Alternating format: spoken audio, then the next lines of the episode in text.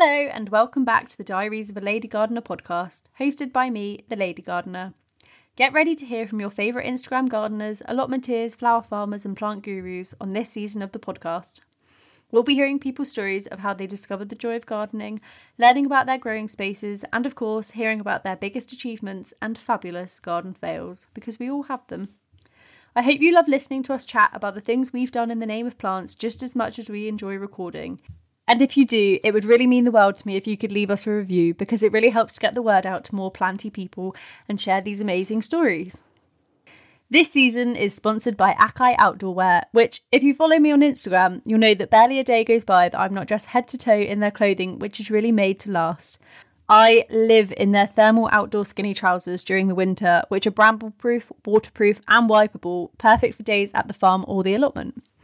I've certainly put them through their paces and have been so impressed with the comfortable fit and durability of each and every item, and I have quite the collection now. So, if you're keen to add some ACAI pieces to your wardrobe, they've kindly offered podcast listeners an exclusive discount. So, head over to the website and use code DOALG20 for 20% off your orders over £50. This offer ends on the 31st of May 2023. In this episode, I got the pleasure of chatting to James, known as Garden Designer James on Instagram, for something a little different. Whilst most episodes see conversations about a love of growing, this episode is focused more around the flow and design of gardens to create a sanctuary. At just 26, James has already achieved an incredible amount as an RHS show garden medalist, and it was fantastic to get an insight into what it's like to be a garden designer. I really hope you'll enjoy hearing more about his story and be able to take lots of ideas away for your own outdoor spaces. Enjoy!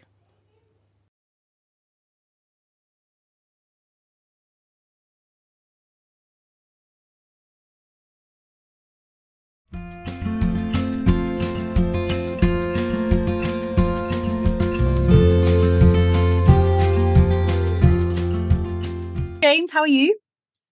I'm good, thank you. How are you? Yeah, very good, thank you. Thank you for taking the time to come on the podcast this evening. No worries, thank you. Thank you for having me. it's uh, quite exciting because we've never had like a garden designer guest on, and I know that lots of people will be really interested to hear from a bit of a different perspective because a lot of the people that have been on the podcast to date have been kind of allotmenteers, um, more traditional flower growers and veg growers. So it's nice to have someone a bit different. Yeah, so no pressure then, really, is it? You're flying the flag with garden designers across the UK. That's not it's a horrible thought, isn't it? no pressure. Um, so I'd love to hear where your kind of interest in plants and gardening began, and kind of tell us your story from however early it begins. I think it started sort of my last year of school. Um, didn't do too well in a, in a few exams, so I had one career idea and I sort of moved to another. My dad was already associated with the industry in one way or another. And I was just in the garden one day, uh, kicking kicking the old football around as you do, wrecking the garden. Uh, and I thought going into horticulture, and luckily there was a land-based college at the end of my village. Um, so I applied to do um, a level three extended diploma in horticulture, and in in that sort of course they had a gun design module.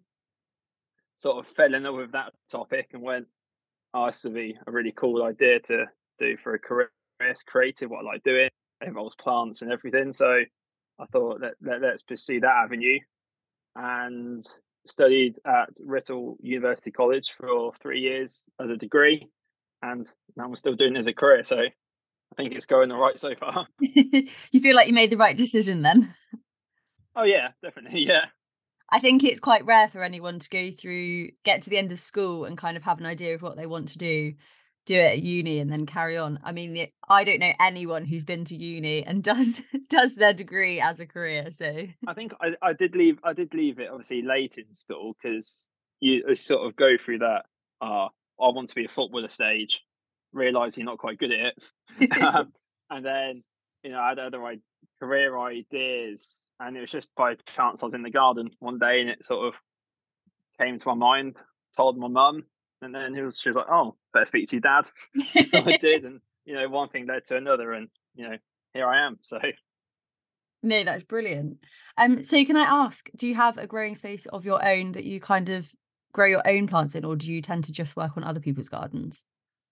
So um, when I was um, living at home during, I think the first lockdown, we sort of got our hands on a really nice glass, uh, like glass glass house, literally really nice. Um, basically got a flat pack, built it up, and I used that throughout that whole period. I was literally growing anything and everything I could get my hands on, from anything that was basically dying back in the garden centre. I could go, I could save that, or literally having loads and loads of seed trays and making the mistake of emptying the whole packet into one seed tray and going, oh bugger, a few months later, going, I've got to sort this all out. Um, but at the, at the, minute in my um, in my flat, I've got a, I've got a bit of a balcony that I attempted to grow some um, grow some veg on it.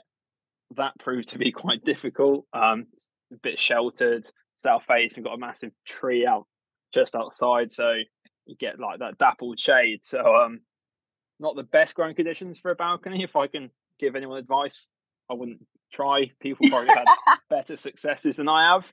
Um, but I, you know, it's about making the, the you know the most of it, really. Yeah, absolutely. And I think that that's such good advice. Like overall, is kind of you have to find what's really going to work to grow in your space. So I've got yeah. really full sun allotment that is just dry as a bone in the summer. But yeah, I just moved yeah. and now I've got a, a really small garden that is north facing and shady 100% of the day. So I have no idea what's going to yeah. grow. Uh, yeah, I, I think I think a lot about growing and sort of you know growing horticulture in general is just you know you, you try stuff and you see what works, you see what fails, and then you get that list of things that work. So you go, let's just focus on that and scrap scrap the stuff isn't going to work. So you know, it's a bit of trial and error. I think is the is what I've certainly learned more more error than successes, but it's, you know, you learn the notes from the right failure, right? Exactly. Yeah.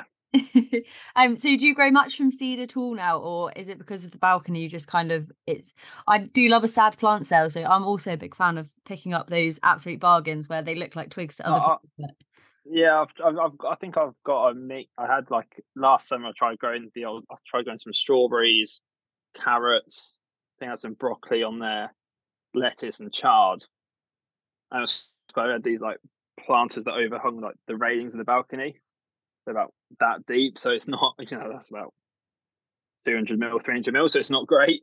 Um, but I got, I got a few few bits out of it, so it wasn't great. But you know, I do like to buy the um sort of like the odd grass or perennial that's sort of dying back in the garden centre. You know, they cost like three or four quid, and then the next summer it's sort of a, a ten pound plant again. So it's it's what I like to do, really, sort of make a bit of a turn my balcony into a hospital bed and see what survives and what doesn't. That's what exactly what my house is like. Is it's a sad plant nursery where anyone who's got a sad plant, they're like, you can bring this back to life, can't you? And sometimes it's a twig. I'm like, there is no hope for that. But my, I've just moved in with my best friend, and she bought a lot of plants where she was like, I think some of these are savable. And then she was like, oh, I've got some in my garden in my old place she's like there's no like growth or greenery on them and there hasn't been for about 10 months but i think you could i think you could fix that. And i'm like if it's not had leaves in 10 months it's probably likely dead i don't think the best horticulturists in the world could probably can probably bring them back. I think sometimes that when they're dead they're dead so it's definitely but in the garden center they tend to be kind of like just looking a little bit sad. I've bought plants home before at the beginning of summer where all they needed was a bit of water and a bit of a cutback, and they come back twice as vigorous and just look fantastic. So it's a bargain. No, yeah, hundred percent. I mean, I've got three grasses from the garden centre earlier this month just because they've all been cut back and look brown and like dusty and dead essentially. But to me, next year they'll be double the size and they'll be fine. You pay half the price for it, so it's just about shopping around. I think. Definitely. And just having a bit of patience. That's what the garden teaches us all patience. Yeah, it is. So I'd love to hear a little bit about your kind of show career because as a huge fan of the shows, and I was at Hampton Court Palace last year with a not properly designed at all, but allotment style garden. Um, I'd love to hear what it's like on the kind of bigger show gardens from start to finish of kind of that stressful application at the beginning, right through to the big day of unveiling. I, I think it's just one massive whirlwind ball of stress. I think is literally the only way I can describe it. So I started off my application sort of just before Christmas. um, and I had I think about seven days to get the whole thing thought of, design, sent in, submitted, everything done. So I got that in, and then you you sort of like it's at the back of your mind, but you still you sort of like little bit forget about it in a way because you know there's nothing you know there's no point in worrying about it because it's there's nothing you can do. It's in other people's hands. Um, and you got to go through like when you get accepted, you got to go through the interview process. And I don't think I've ever been nervous for a Zoom call in my entire entire life because you're going on these people that have done, you know, God knows at Chelsea year after year. You've got all these people with so much like expertise and knowledge. I'm just sat there in my bedroom going, are they going to, going to like me or is it going to be a an hour's worth of slating and going, you're not ready for this. So that was a bit that was a bit nerve wracking. And then obviously this was all during COVID as well, so still sort of in a lockdown, but then it weren't in the lockdown. And then obviously the shows were cancelled the year before, and then building up to it, we still weren't really certain whether the show was going to go ahead or not. Um, so that was quite stressful. And then, you know, you couldn't, I think you couldn't go and see certain people, the social distancing. So all the trying to get sourcing the products, going to see plants and stuff was sort of very limited because you couldn't really, you know, you couldn't constantly go out every other week and, you know, socially distance with other people. So that was really stressful. And then the build itself is it's just amazing seeing everything go up around you. So you've got your garden to focus on, but then you've got all the stalls going, you've got other people's gardens going. It's just one sort of massive buzz that's going on. And I think I think adrenaline uh, takes you through the whole the whole build into the show. And then once you get your medal, I think everything just leaves your body. Just that whole the whole stress and adrenaline just like completely goes out. And I don't think there's a there's a there's I don't think there's a better feeling when it's all when it's all out really. And so, can you give us a bit of a walkthrough of what your garden design was and kind of what the what the theme was behind what you were doing? Yeah, of course. So my garden was called "It's Okay to Not Be Okay," and it was all about um, mental health and all the. It was all designed around the fact that one in four people in the UK suffer with this, like with mental health um, issues, and I just wanted to do a garden, especially after COVID, like during COVID as well, when that was sort of high and everyone was talking about it. Just to just to point out that there are safe spaces to sit down with people and talk through your issues with, because in my opinion, that's sort of one of the best ways to to help deal with that fact is just to sit down. Doesn't matter who it is, friends, family, you know, teachers, colleagues, whatever. Just sit down, just get all your feelings out into the open, and you know, I try to create that safe space through a show garden to emphasize that fact. Definitely. And it makes so much sense as well because we talk so much, especially since COVID, like you mentioned, it's become a real, it's just become a lot more mainstream that people understand how beneficial being in the garden is for your mental health. And those simple activities of like sowing seeds, pulling weeds, sitting with nature around you, and kind of taking the time to actually stop every now and then is so important and like you say bringing other people in and kind of i think sharing that time with them in a ma- in like a magical space we just have hosted yeah. today in where it's lots of women coming together in a space where they can talk about all of the things that are kind of on their mind where they might not get a chance to talk to other people about that because we're so busy these days that you just you kind of power through life as if that like you just have to block a lot out to just kind of get from yeah. day to day yeah, I guess you sort of like you know everything's so hectic. You know, every everyone's sort of rushing around doing bits, working. You got home life and everything. And I think sometimes you just take you you forget to just take a second and just reflect, or you know, and just like talk about what you're actually feeling, rather than just pushing to the back of your mind and go, "No, don't worry about that. That could be done. I can worry about that next week." Or you know, oh, it doesn't really matter. It's not that big of a issue to anyone else so who's going to listen? But really i think that you know again the point in that garden was to say that there's no issue is too big or small. It's just if you're struggling with something just there's always a space where you can go and talk to someone about it. Definitely and i bet by the end of the show you felt like you needed to spend a week just sat in that garden de-stressing from everything that had gone on.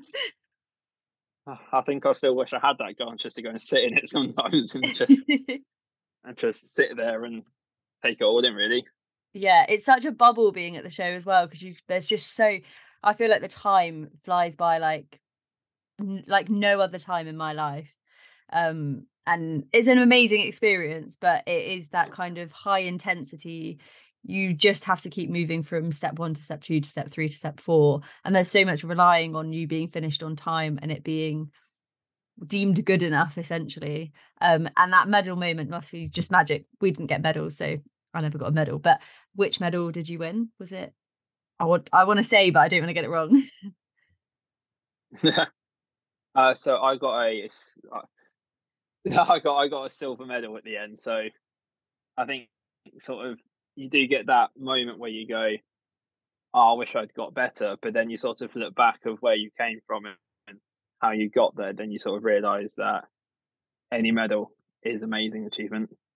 Absolutely, and silver for your first time as well is pretty incredible. If you think about some of the gardeners there who have been doing this for like 40, 50 years, and they they just about get their first gold medal after that meant that long of kind of going through the motions and going through the stress yeah. of doing it. yeah, it was it was definitely sort of one of my sort of one of my proudest achievements. So it's definitely sort of something that I don't you know I don't looking back now I don't really wish that I could have you know I didn't really wish that I would have got a better medal. Of course I would have done, but I don't think I, I think silver's just a great achievement. So there's no there's no regrets about it. if I missed a few bits of like tiny details that got me it. I don't you can't regret that at all. Just about achieving a medal, an RHS medal at the end of the day as well is it's just a great achievement for anyone that gets one. Absolutely, very prestigious. And I know that age is a bit of a funny thing to ask about, but can I ask how old you were when you got your medal? Uh, I want to say I was, oh my god, my days, 25, 26, 25. 25. Yeah, I think I just turned 25.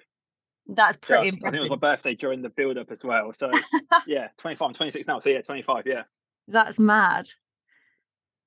And so you've been yeah. a garden designer for maybe like five, six, seven years at that point.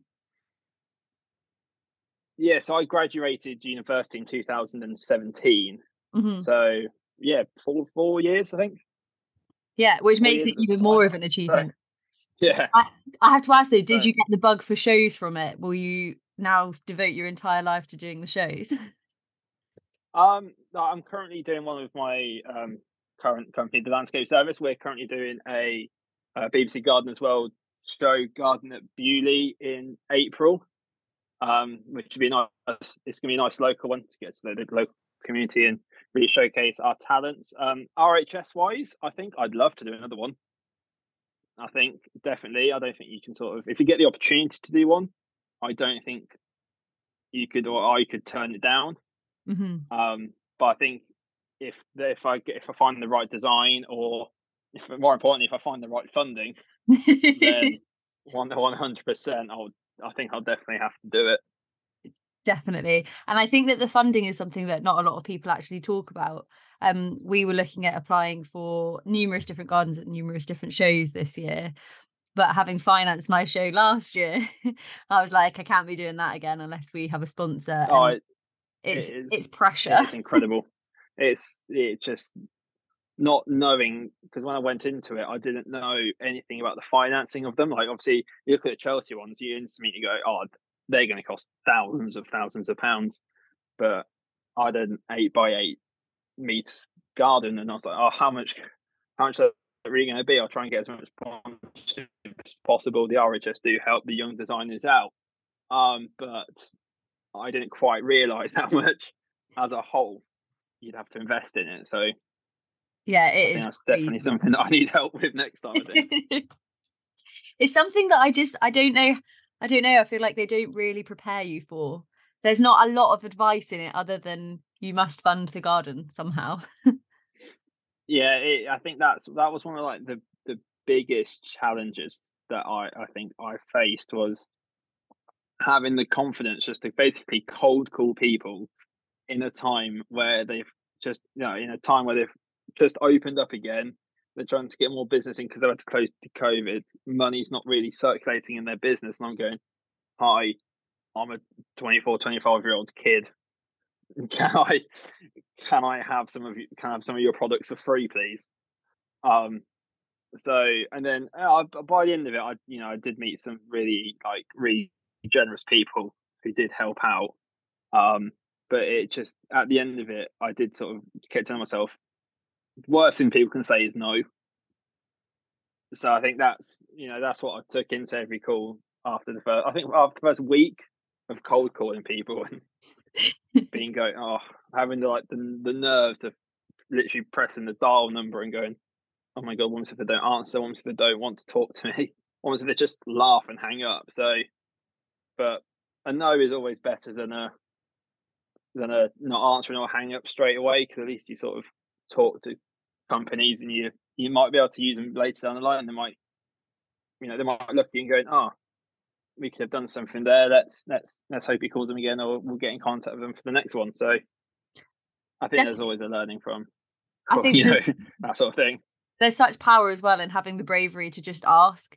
Um, oh, it's yeah. something that definitely over the last year where people would go, "Oh, if you need any help with anything, if you need this, if you need this," and I'd be like, "No, no, I don't want to put you out. No, no, don't be silly."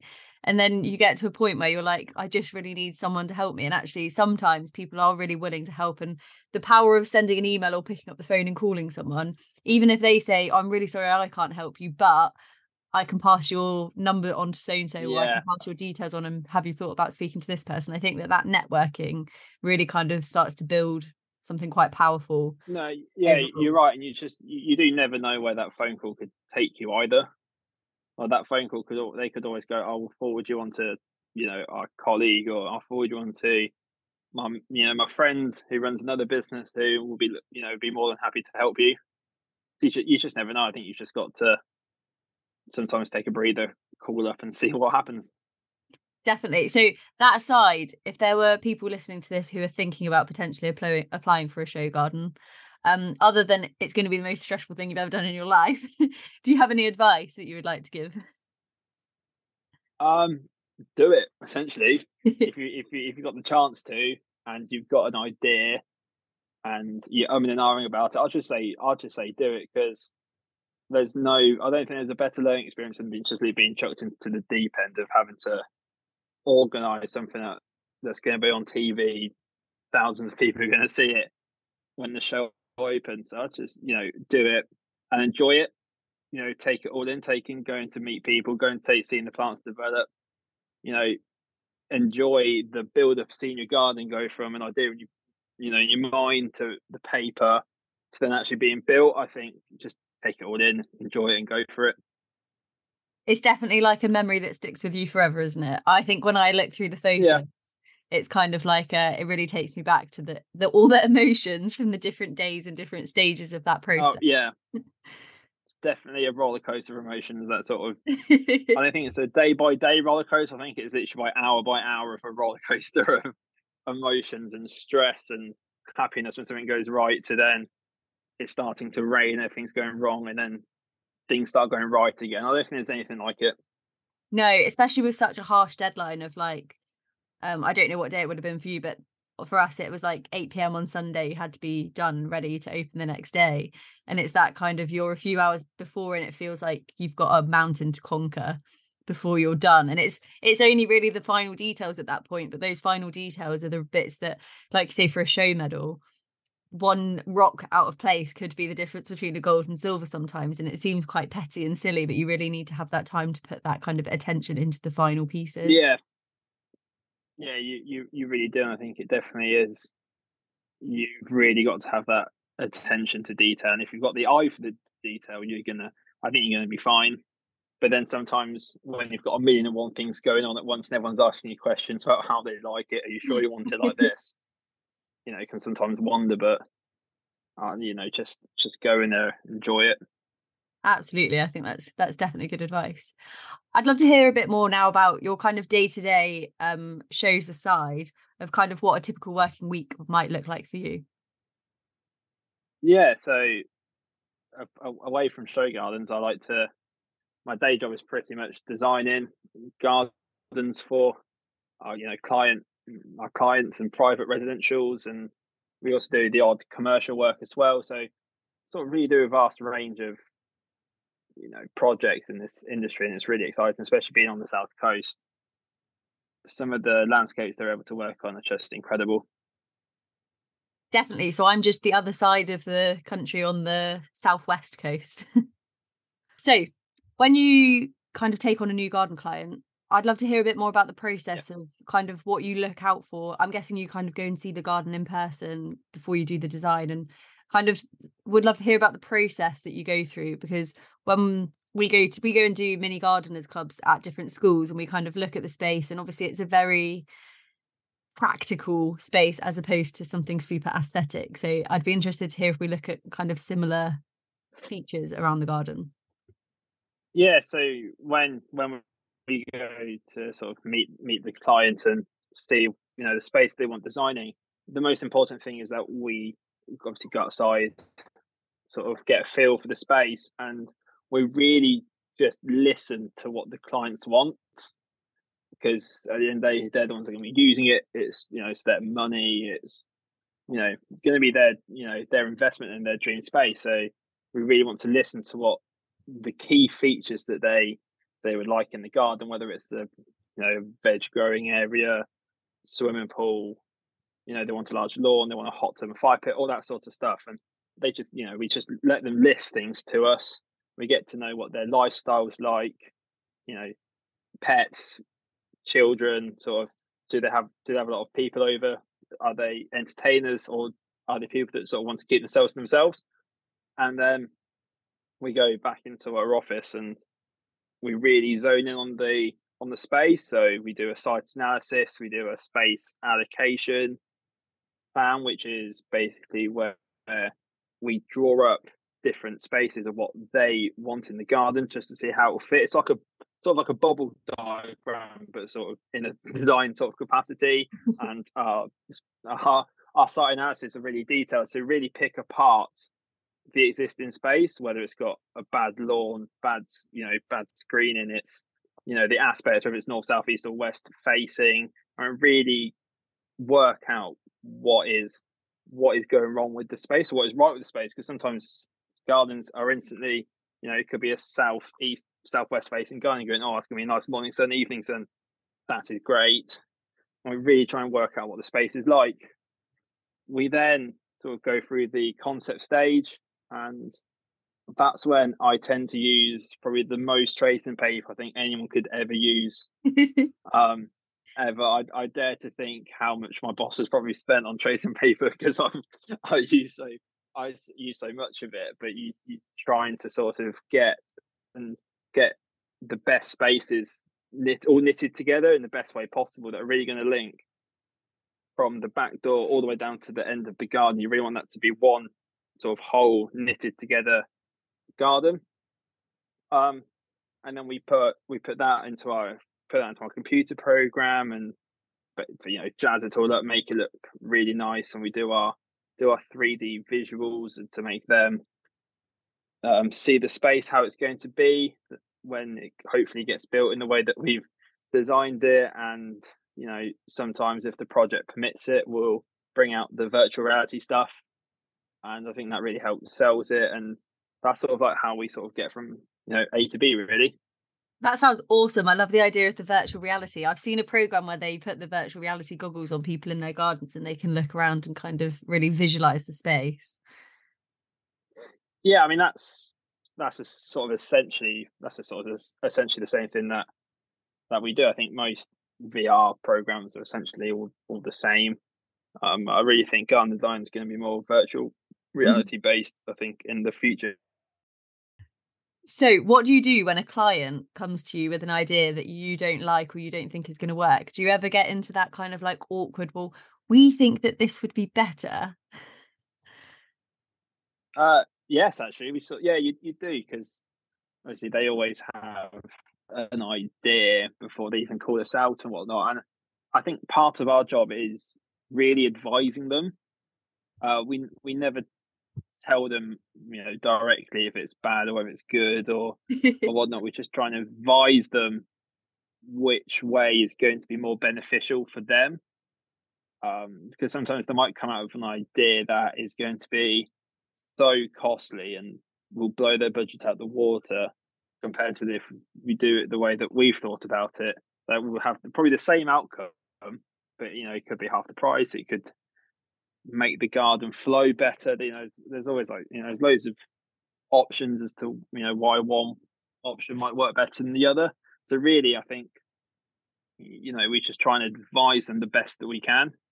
Um, you know, but if they've got their heart set on it and you know that's what they want, then of course we'll always listen to them and go their way essentially. But you know, because it's their garden, I don't get to use it once it's done. So it's always it's always best if you know you know go with the client at the end of the day definitely i can imagine that must be such a challenge though if you you're kind of in your head you're like i know it's going to be so much better if you followed my advice but do you ever get to, i'm sure you don't but have you ever got to the end of a design and gone i've done what the client wanted but it just it's just not right i i, I i'm going to say yes but i don't think anyone has ever not had that.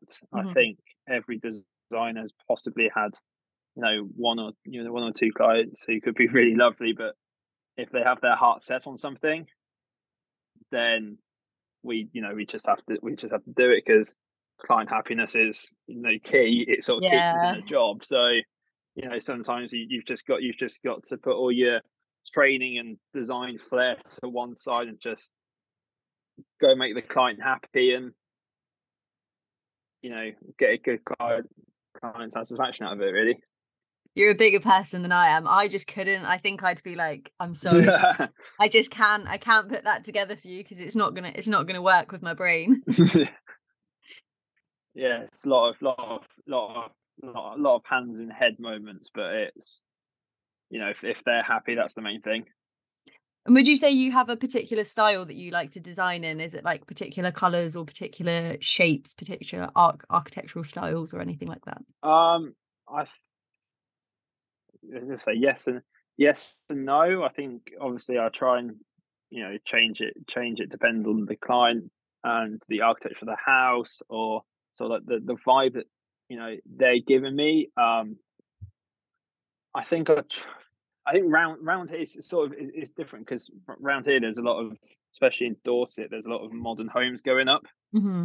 and you, you know you try and tie that in with the the architecture. We work quite closely with architects that obviously design the house, so we try and sort of tie the inside to the outside. And if the inside is ultra modern and they want modern, and the garden is modern, so I'd say if, I'll try and combine modern with a bit of tradition in there you know, but that's usually done through the planting or you know slight material change here and there.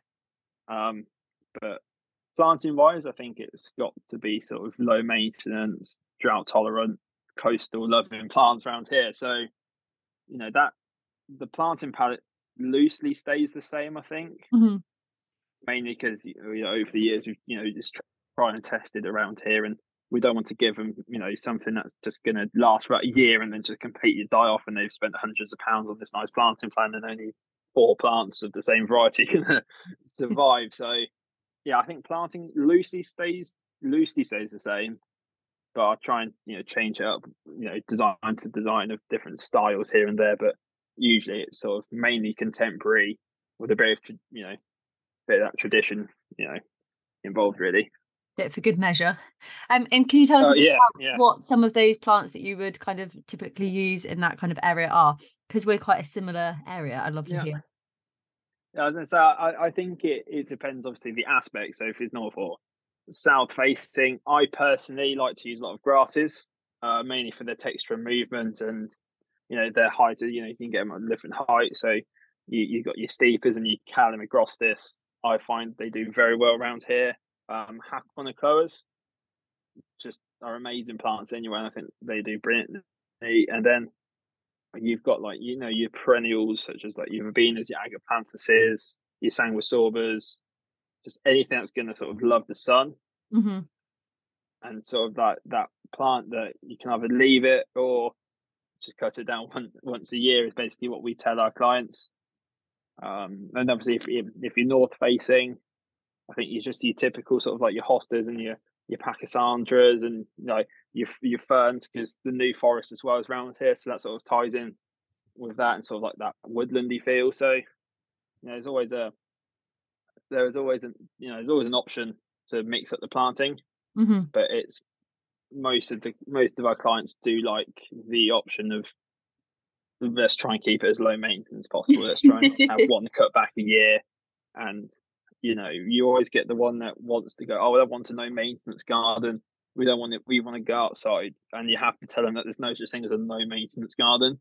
All gardens need some level of maintenance, and and like my my boss always tells, always says to the clients that it it's the doesn't matter how many. It's not the amount of plants that you have in your garden. It's the variety of plant that you put in your garden makes it a low or high maintenance garden. So you can get a really you, know, you can choose a really fussy plant that would you know wants like you know wrapping up in the winter then bringing out and it doesn't like it being cut if it's at the wrong time or you know you just get a you know a calamagrostis and just literally give it a really savage haircut you know around, around this time and then it's that's it for the rest of the year really so i think it's just trying to find that balance Definitely. It must be quite hard as well, especially at this time of year when plants aren't necessarily in all of their glory. So when plants have been cut back and they look a bit ropey, even though you know that they're going to come back, I imagine the clients are a bit like, mm, not sure how I feel about cutting that back that severely. Because if you don't know about yeah plants, you don't really understand that yeah kind i've just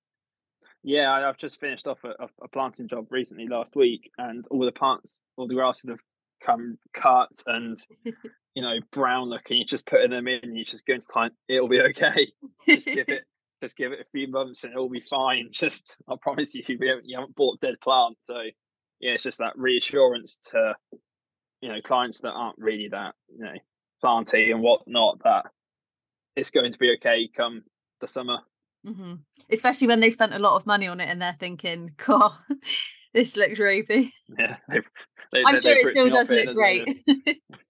Oh yeah, yeah, it it does. It's just like that's when you that's when you that's when you really notice the structural plants come in. So your your shrubs and your your evergreens and your Mhm. evergreen grasses, they really hold it together, and you can really sort of see why you should include them in your in your designs and your planting plans.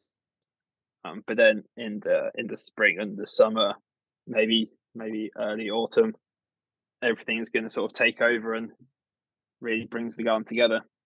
And do you ever get the chance to go back and visit again? So if you'd have planted it up in the winter, do you get to come back in like the spring and summer and kind of like check that everything is doing what it should be doing or anything like that? Yeah, of course. We we always have that sort of relationship with our clients that we always like to come and check on things if you know see if it's going. We hopefully it should be going well and and whatnot. And of course, we like to get um obviously like to see it finished when Yeah. um when we've done it. Obviously, if we finish a job in the winter, we really like to go and see it in the summer because that's when the gardens are you know sort of at, at their best and at their peak. And obviously, it's always good to get a good photograph then anyway. So of course, it's always good to go back and have a look at them.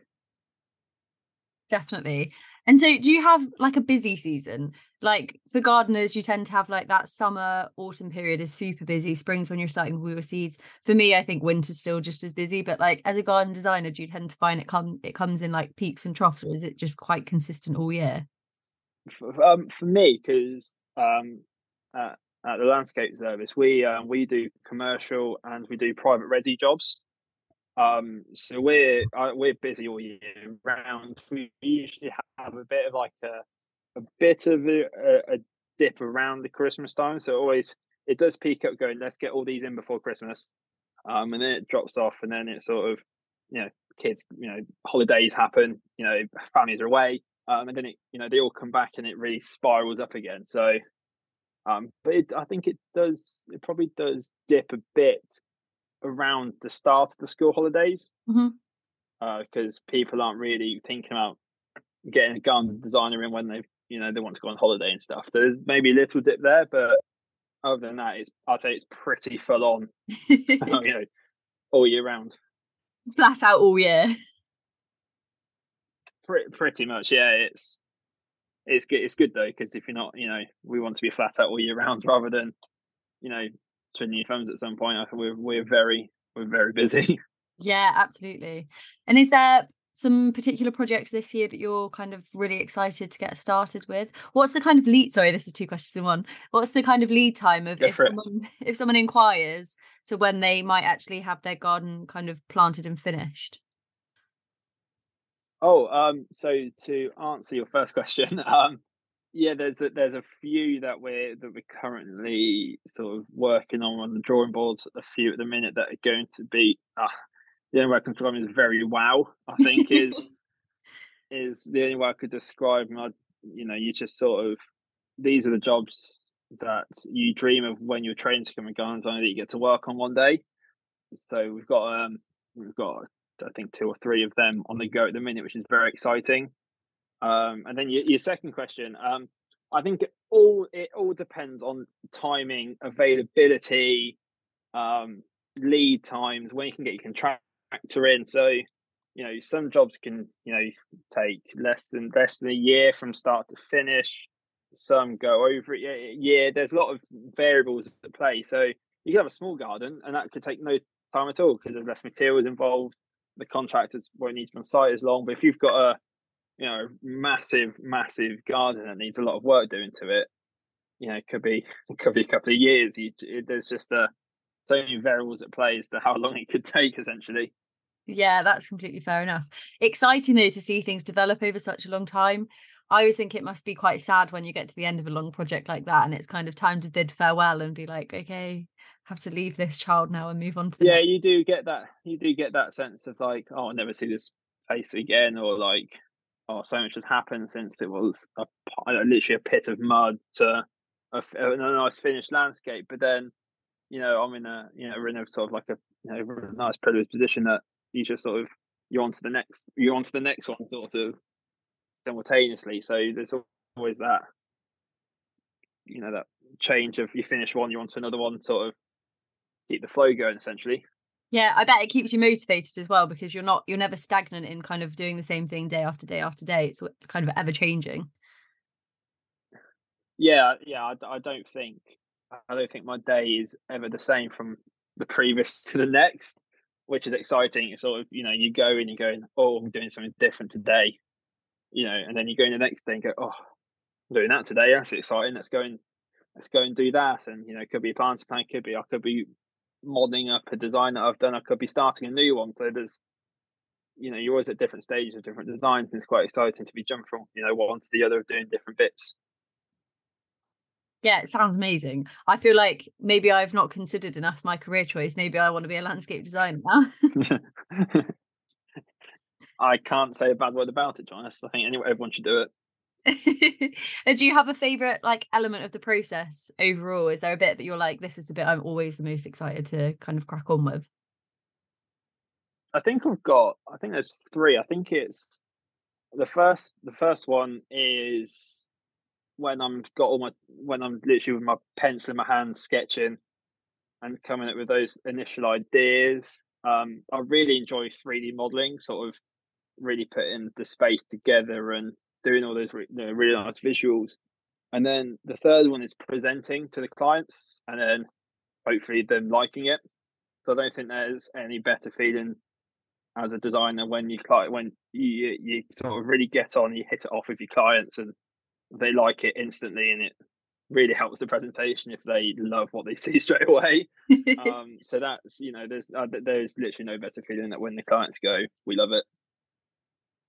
Definitely and i guess it's yeah, no, i think i know i know you asked for one i know you, I know you asked for one but i think i've given you three so. No one can ever pick a top one. I always ask people like what's your number one favorite plant? and they're like can i give you like three or five or ten? Oh yeah i don't think i don't think i can pick a I don't think I could pick a favourite plant to be honest. How, how, how long have we got? like, we'll have to split them into categories if that was a question. What would be in your dream garden? So if you had kind of describe to me your dream garden the size space the features that you would definitely include the plants you definitely include oh, dream garden oh my god um we do this with the mini gardeners club all the time and we get them to draw their dream garden they always have like a water slide and a tiger den and like a wolf pit and loads of random oh, stuff i think i don't think there's any going to be slides or anything like that i think i think as big as possible um, I'd uh, dream garden. I'd love an arboretum. Nice. trees are great. Um, not that, not that I'll be able to afford anytime soon an arbor garden and arboretum in it. um, I'd I'd love my like a massive sort of like production size glass house. like polytunnel because I think that'd just be insane because I'll be able to grow so many cool things in it. Um, um, fire like a sunk. I love a sunken fire pit, swimming pool. Maybe just so I could please sort of my inner child, I could have a football pitch in there somewhere. um, and then just a lot, a lot of planting, like large planting beds, and you know, a nice terrace area that I can drink some cider in. That sounds dreamy. To be fair, I think that's, I think that's the, I think that's the, I think that's the dream garden. To be fair. I like that it's large scale, but also big enough to fit in a, a football pitch, just kind of casual on the side. Yeah, just just just out the way. Nothing nothing special. Just something I can, you know, keep the ball against really. just for a bit of hobby hobby football here and there. Yeah, just have that thrown on the side when not having to manage my arboretum or my polytunnels. We have a team of staff that can manage all these areas for you, or are you quite keen to get involved in the maintenance? I think I'll just do it all myself personally. I think what's the point in having all that stuff if other people are gonna enjoy my dream garden? So, you know, they could they could they could just watch me sort of do the bits that I want to do if they want to be there. So, yeah, You're like, I'm not keen to get involved. Not keen for the weeding, but yeah. I'm going to do everything else. oh yeah, I'll do the I'll do the nice bits. You know, I'll do the I'll do the I'll do the pretty sowing and uh, whatnot and growing on the stuff, and everyone else can do the weeding and the maintenance I don't want to do. Um, in terms of placement, the football pitch is going quite far away from the glass house, right? You don't want any accidents with the ball hitting the glass there. Oh no, of course not. I think I'll have to get a net around the football pitch personally. Mm. Maybe some maybe some nice trees and hedging around it, so it's a bit disguised, but just so I know, like a secret football pitch. I know it's there, but no one else can see it. Yeah, that would be cool, like secret garden vibes. Love that. Yeah, that's the, I think that's the plan. Well, it sounds amazing. I hope that one day you achieve your hopes and dreams and get oh. dream garden. Fingers crossed. I think I, I don't think it'll be all of that. I think I'm have to be one or the other personally. I reckon two or three years from now, you'll have won many a gold medals, and you'll be you'll be at that point. You'll be ready to ready to get started on your own garden project. I think I think, I think if I hit that point, I'll retire because I think that's, that's dreams made. I think. Well, you know, if you can do it before 30, then ideal. Got a few years. Thank you so much for your time this evening, James. It's been really interesting to kind of chat and hear a bit no. more about the thank other you. side of the gardening world. No, thank you so much for having me. It's been really fun.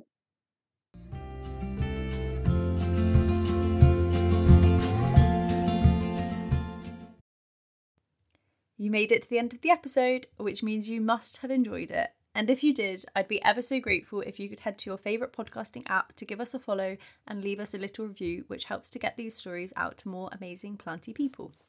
If you've got any questions or stories you'd like to share, find me over at Diary of a Lady Gardener on Instagram. And don't forget to head to ACAI for some fabulous new outdoor wear using the code DOALG20 for 20% off your order. That's all from me this week. Happy growing!